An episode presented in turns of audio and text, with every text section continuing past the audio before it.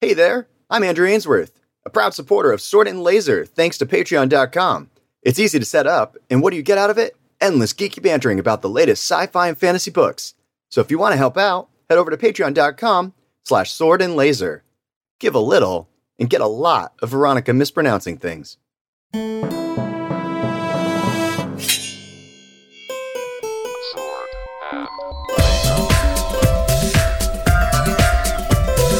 Hey everyone, welcome to the Sword and Laser. I'm Veronica Belmont. And I'm Tom Merritt. Sword and Laser is a book club, but it's so much more. We bring you author interviews, news from the world of science fiction and fantasy, and awesome discussions from fans just like you. And to concentrate that this week, uh, we skipped drinking anything, both Mm, of us, mm-hmm. for you, the fans. Focused, very Yeah. focused. We're gonna get. We're just gonna get right into it. We we got some good news this week too. Yeah, there's a lot of great stuff. Mm-hmm. Um, so let's just jump right into the quick burns. Dara lets us know that Chris Kluwe, former kicker for the Minnesota Vikings, announced his new book. It's a sci-fi novel that is quote a love hate letter to gaming. Otaku, as it is called, will be out in March, published by Tor Books, and uh, I don't know, cover's kind of nice looking, right? Yeah, I like the tagline. Uh, She's used to saving the world. Now she just has to do it for real. Is this the cover looks like it should be manga? Is it manga? I don't know. It doesn't. It says. Uh, sounds like it's a novel. I know it says novel, so I'm just going to assume it's a really It like kinda- great cover. It's giving me like a little bit of a Ready Player One vibe, Uh yeah, yeah, definitely with the headset, the, Yeah. the goggles and everything. Yeah, and the the tagline. She's used to saving the world. Now she has to do it for real. So that's that's my guess. Um, I'm gonna have to see if there's more more information out about it somewhere. Uh, but that's that's super exciting. Good for him. yeah. The cover's up, but is it good? He It's is a, kicker- kick- prolific. kicker joke because oh, uh, it's a- oh, yep. That one blew right by me. so I was going to say he's a prolific tweeter. He's a very good tweeter. Um, Mm. So I, I hopefully that gives some idea about the his style of writing. Perhaps Hmm. we shall find out. yeah, yeah. Joanna says uh, Bloomsbury announced Piranesi, a new novel by Susanna Clarke. Piranesi, Piranesi. Anyway, Piranesi, I think I think Piranesi? that, that's what I'd go with. All right, Joanna's quoting from The Guardian. Out in September next year, Clarke's Piranesi will follow the story of its eponymous hero who lives in the house, a building with hundreds, if not thousands, of rooms and corridors, imprisoning an ocean, a watery labyrinth. Occasionally, he sees his friend, the other, who is doing scientific research into a great and secret knowledge.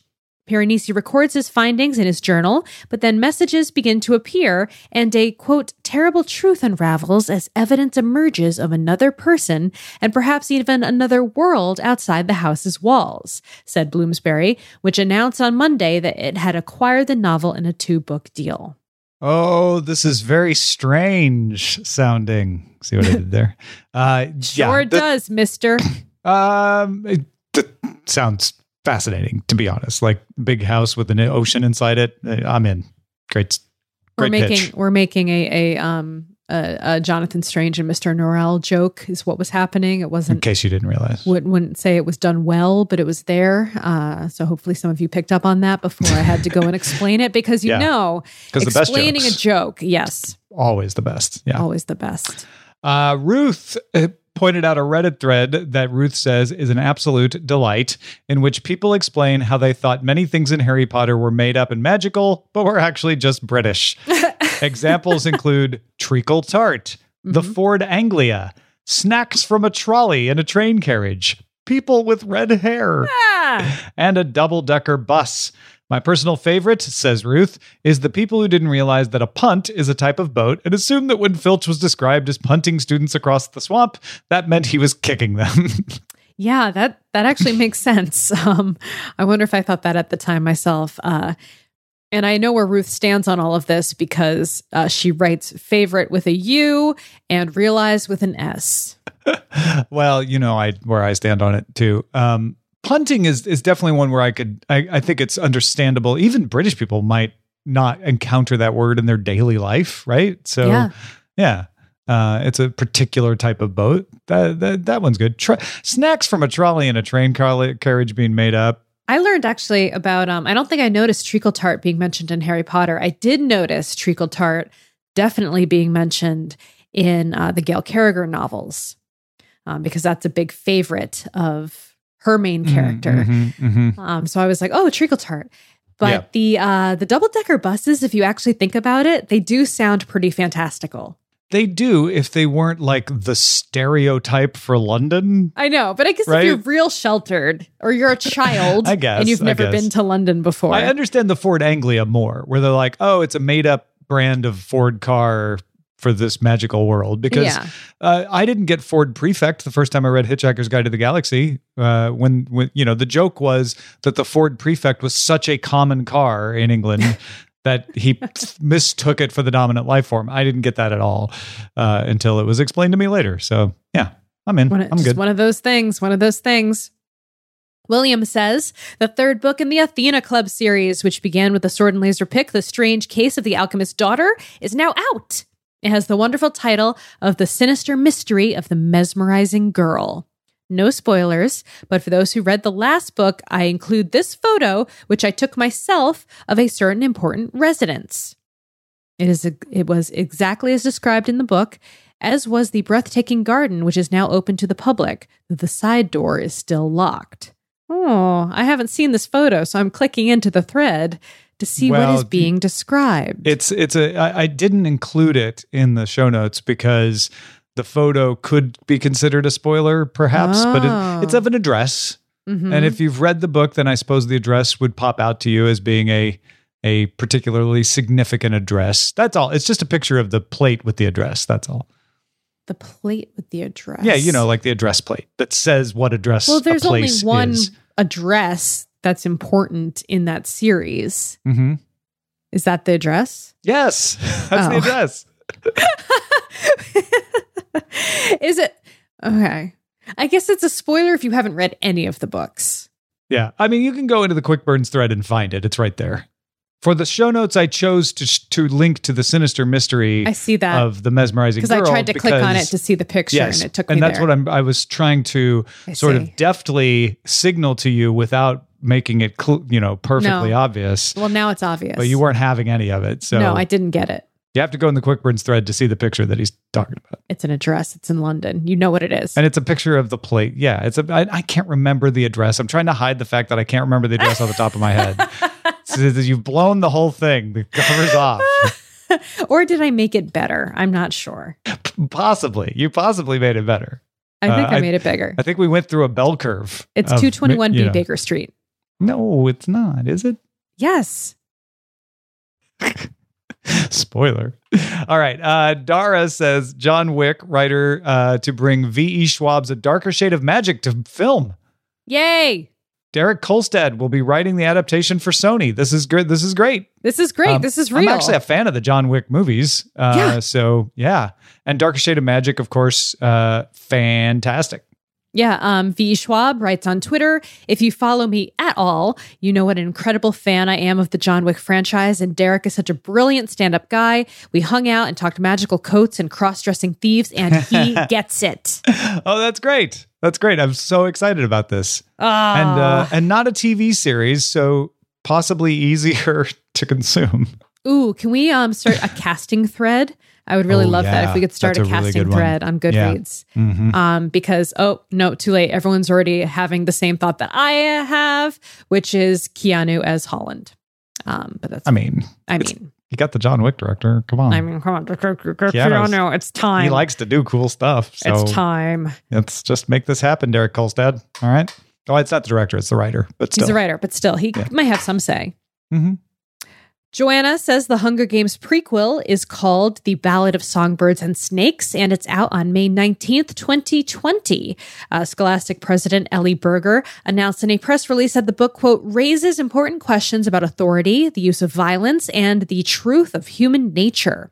It was announced previously that the prequel is set 10 years after Panem's Great War during their Reconstruction period, often referred to as the Dark Days. Yeah, so if you've if not read the Hunger Games, but you're sort of peripherally aware that there, there's a there's a war in the Hunger Games, different war. Uh, the, there's a war that happens towards the end of the Hunger Games trilogy.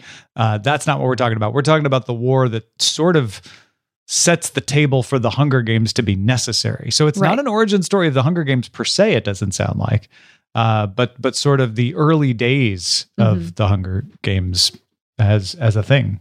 Yeah, that's that's kind of interesting. Yeah, yeah. Uh, I'm looking forward to see where this goes.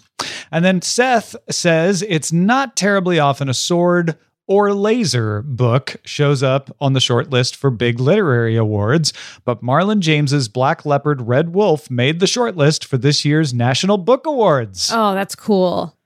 Now he doesn't mean a sword and laser book; he means a science fiction or a fantasy books. Uh, when when he says that, uh, we did have Black Leopard Red Wolf in the March Madness We tournament. though. did, we did. I I think it, it did pretty well. So I, I still really want to read it. Um, and this just obviously even even more kudos and accolades towards this novel. So I think it would be it Yeah, would be fun National Book to Award. fun to read sometime. That's Ain't amazing. No joke. Good job. We just need to take a quick break because we're excited to have our sponsor back for this week's show. So let's pause while Orphan Black's Tatiana Maslany tells you all about a special offer for Sword and Laser listeners. Orphan Black, the next chapter, is exclusively on Serial Box. Serial Box is serialized fiction in synced audio and ebook bundles from best-selling authors delivered to you weekly. Sword and Laser listeners can get an exclusive discount on Orphan Black, the next chapter, by visiting serialbox.com slash sword and laser. All right. Well, now it is time for Bury Your Sword, which is our feedback from the audience. Our first post comes from Dara. We, we should just get Dara on the payroll. Sorry, Uh, I'm job, laughing Dara. because I'm laughing because I was trying to read the Barrier Sword intro and I had to burp the whole time. Mm. And then I think I burped a little bit. I don't think it was on on mic.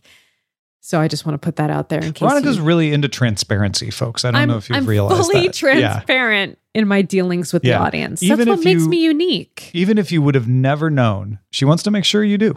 This drives Tom crazy, by the way. this drives Tom. This is also transparency. Often Tom will be like, "Why did you say that? Why, yeah, you it didn't doesn't need to always say drive that." me crazy, but sometimes you point you point stuff out so that you could apologize, and I'm like, no one would have ever known. You would have not needed to apologize. I'm not apologizing for instance, this burp. No one would have noticed you burped. I didn't apologize. Well, okay, fair enough. I to got be that clear. Right. hmm All right. Yeah. So uh, this is a great one from from Dara, um, who, as you were saying, is is very well represented in this episode. I feel like she deserves some extra accolades uh, as well for for uh, her her inclusion and her uh, what am I trying to say? Good job, Dara. know. But good Um, job, Dara. She says that Emily Asher Perrin asks this question at Tor, and I thought it would be a good question to pose here. Asher Perrin says, There are no movies in my head. There are smudges and jump cuts and brief glimmers of high res. There is a strange composite of things I know and things I don't know, like a shoebox diorama, half painted and half made out of photographs cut from magazines. And I love when movies get made from stories I adore. Whether they overwrite the vague image I had in my head or they fill in the gaps I couldn't manage, they help me complete the pictures that my brain is choosing to leave half finished. It's extra exciting to have the image finally filled in all the way to the edges of the page.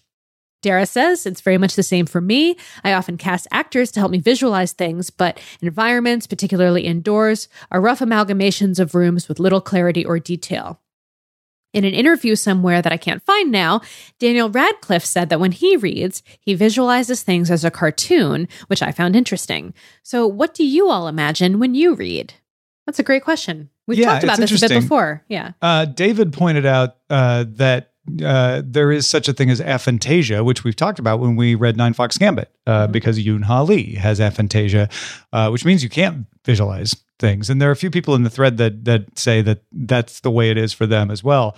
I feel like for me, A- Emily Asher Perrin's description is spot on. Oh, perfect for me as well. Yeah, I I I have pictures of people unbidden. I, some people in the thread say that they they choose a person to imagine, but I don't. I I I just have a, a picture appear, uh, and I'm like, okay, that's that's what that person looks like, and Mm-hmm. it often has nothing to do with the description in the book. That's the weird thing. Sometimes I have people who are blonde haired and they're just blonde, or I- or they have brown hair, and then the description doesn't fit that at all. It's why I'm really bad at writing descriptions too, because they don't mean anything to me in books. I have a hard time reading them. If I, I have to stop and really focus if I want a description of a person to fit the image in my head. Um, but yeah, it's uh, some high resolution pictures, arrangements of things, you know, short clips of video. That's that's totally it. That's that's definitely how I imagine things. It's an excellent, excellent uh, uh, explaining of that, which is kind of hard to do. Yeah. Now, a lot of people in the thread don't have that, uh, the- and a lot of people had had different ways of visualizing. Um, I don't know if anybody said they have a full on movie in their head because that'd be kind of awesome. That's like the opposite of of Yoon Ha Lee. Yeah, Like Uh, and I've heard like, that there are people like that. hmm Uh, Trike had a post about 10 free audiobook sites that links out to uh, a Mashable article um, on that subject. I thought this was pretty cool because I don't know if I realized how many different websites there actually are that allow you to download free audiobooks. Uh, a bunch I'd never heard of before, like Loyal Books. Um, apparently, they used to be called Books Should Be Free. so I guess that kind of uh, is well aligned with their, their goal. Uh, Open Culture digital book. Uh, Overdrive, I know. LibriVox, I know. Lit to Go, I have not heard of. Project Gutenberg, definitely have heard of. And Archive, you know, archive.org. So there's a number of on here that I that I thought would be interesting for people to check out.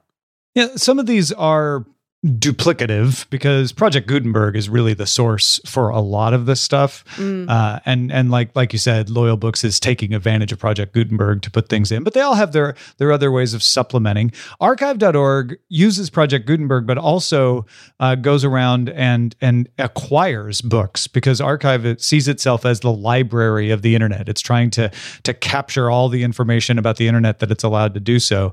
Uh, so there's a there's a larger amount of books available in archive than on project gutenberg Mhm. and then of course you have your overdrives and and your your hooplas and and things that are library related uh, which is which is another great source of books that you wouldn't be able to get uh, f- because of pub- through public domain sources like gutenberg and archives it's good stuff And I guess, you know, if you have a Spotify subscription already, you can also listen to their audiobooks playlists, uh, which is kind of neat as well, which is something I have not really taken advantage of.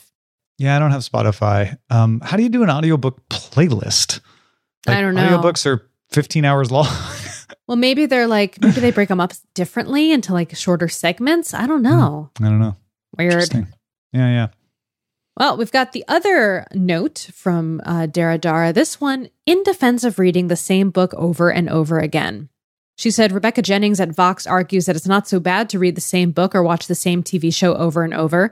Quote, basically, what all these critiques come down to is that with so many books and movies and TV shows in the world, why keep talking about just one? But maybe that's the wrong question. Maybe instead the question is Is it really that bad to read a single book or watch a single show over and over and over again?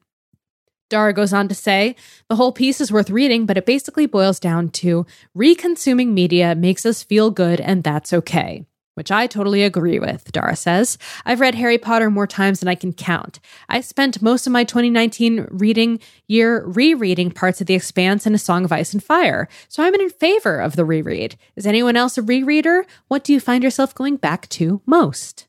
I generally don't think you should tell someone what they can't read. If they want to read something again, then they should be allowed. Do people to, go around doing that? do that. I don't know. That's what it sounds like is, you know, Mhm. critiquing people that, well, with so many books and shows in the world, why why keep reading just one?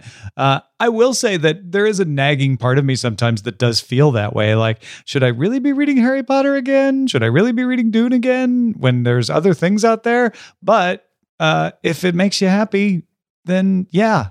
Uh, there's only so much of your life that can be devoted to your own improvement. You need a break to let your brain recover or you won't improve as faster as fast as you would otherwise.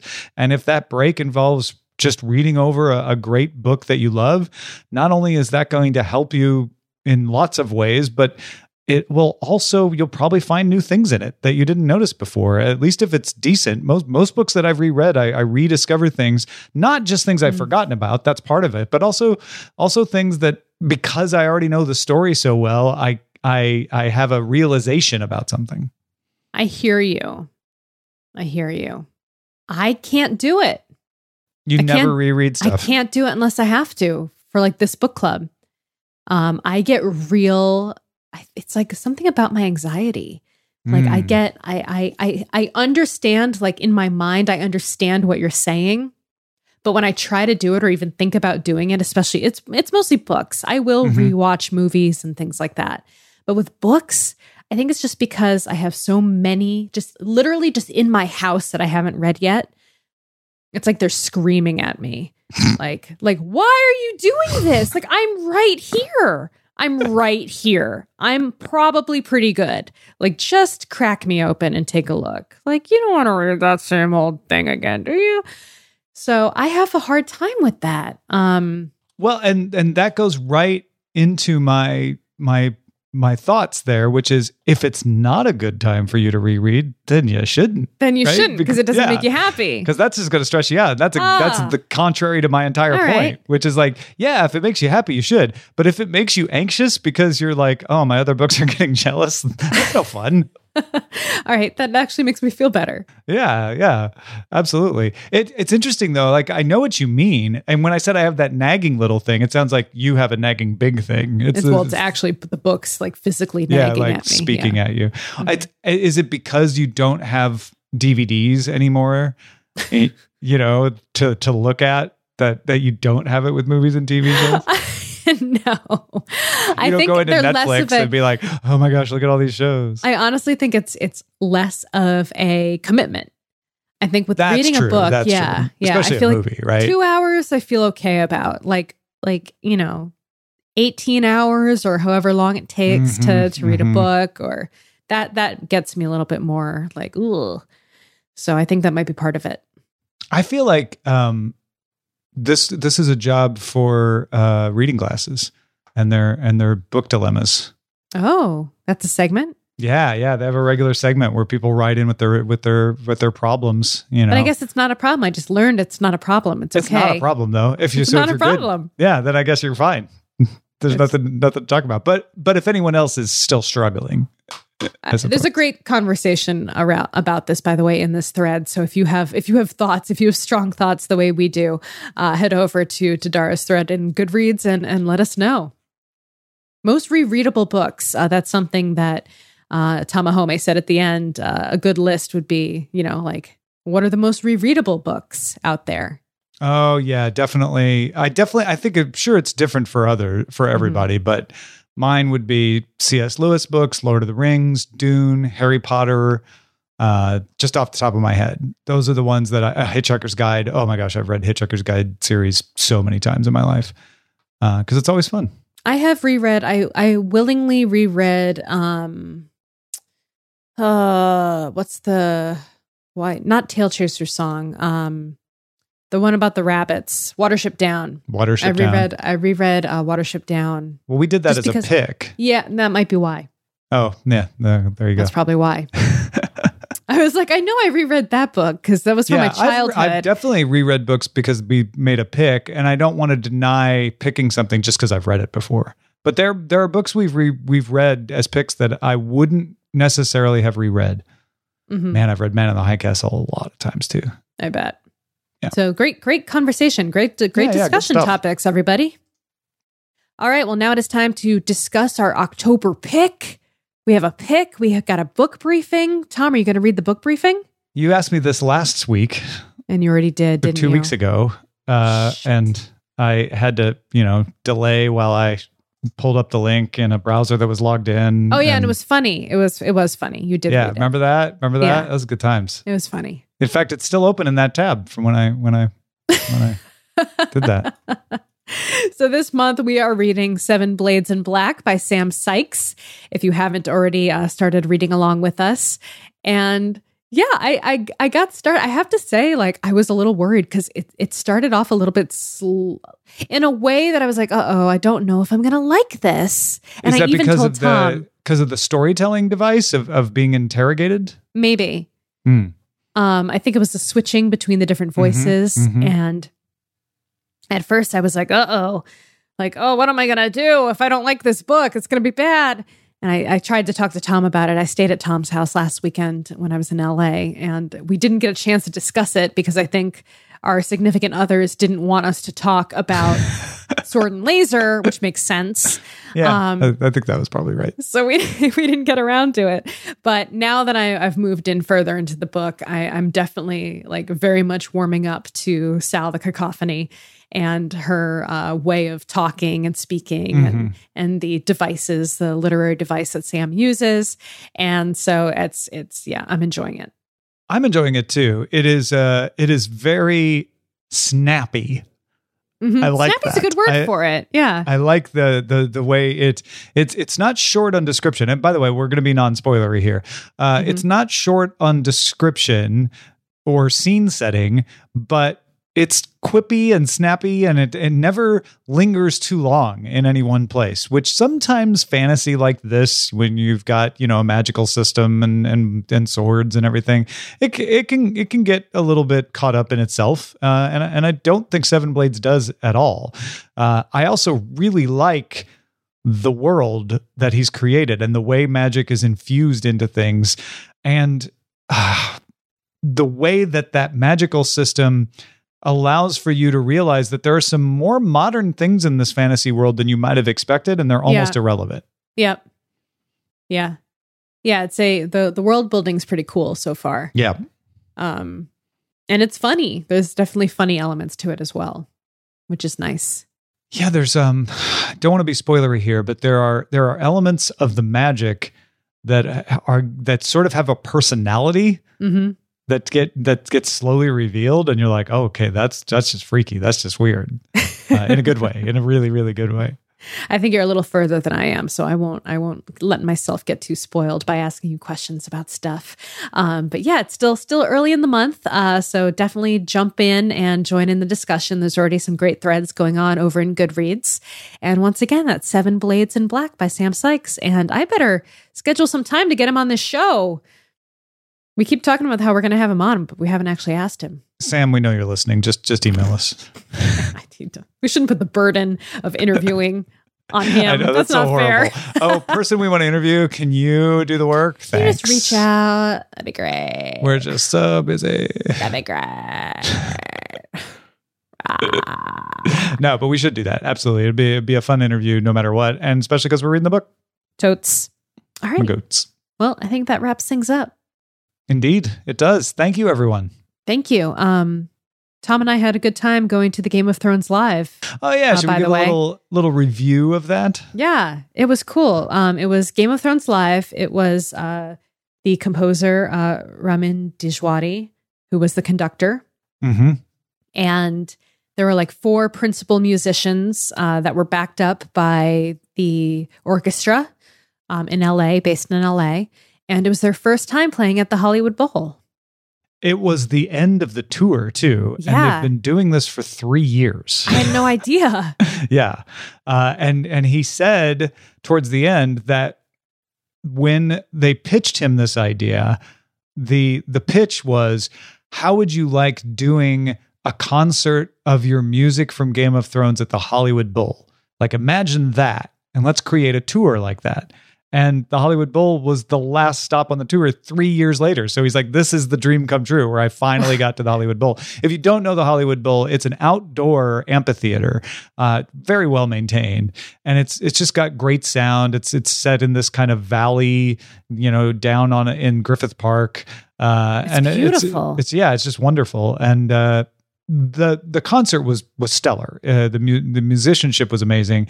They showed scenes from Game of Thrones on a big screen that went with the music, and I thought they did a really good job of choosing when to go sound up and when not. It was mostly sound down, but every once in a while they'd bring sound up from the video, so you'd get a line or a sound effect that fit so well into the music. That was well, really really well chosen.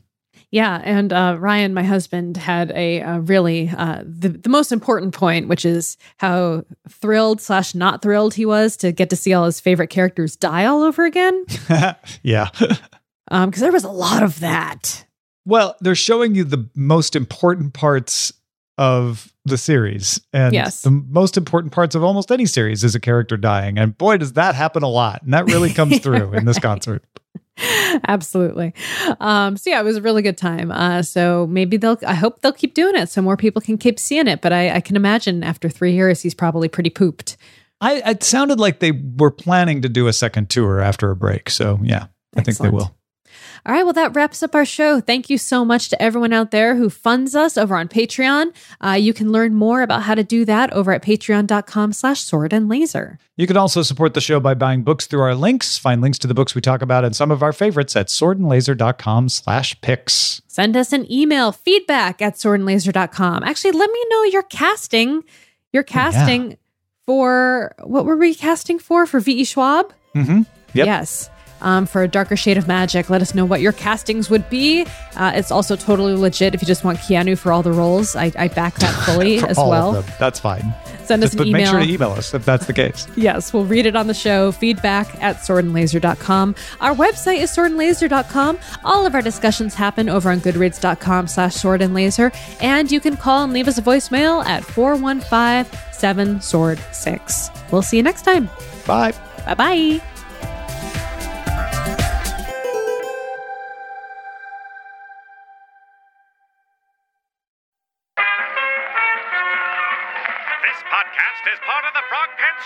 Network. For more information about this and other shows, visit frogpants.com. Audio program so good, it's like you're there.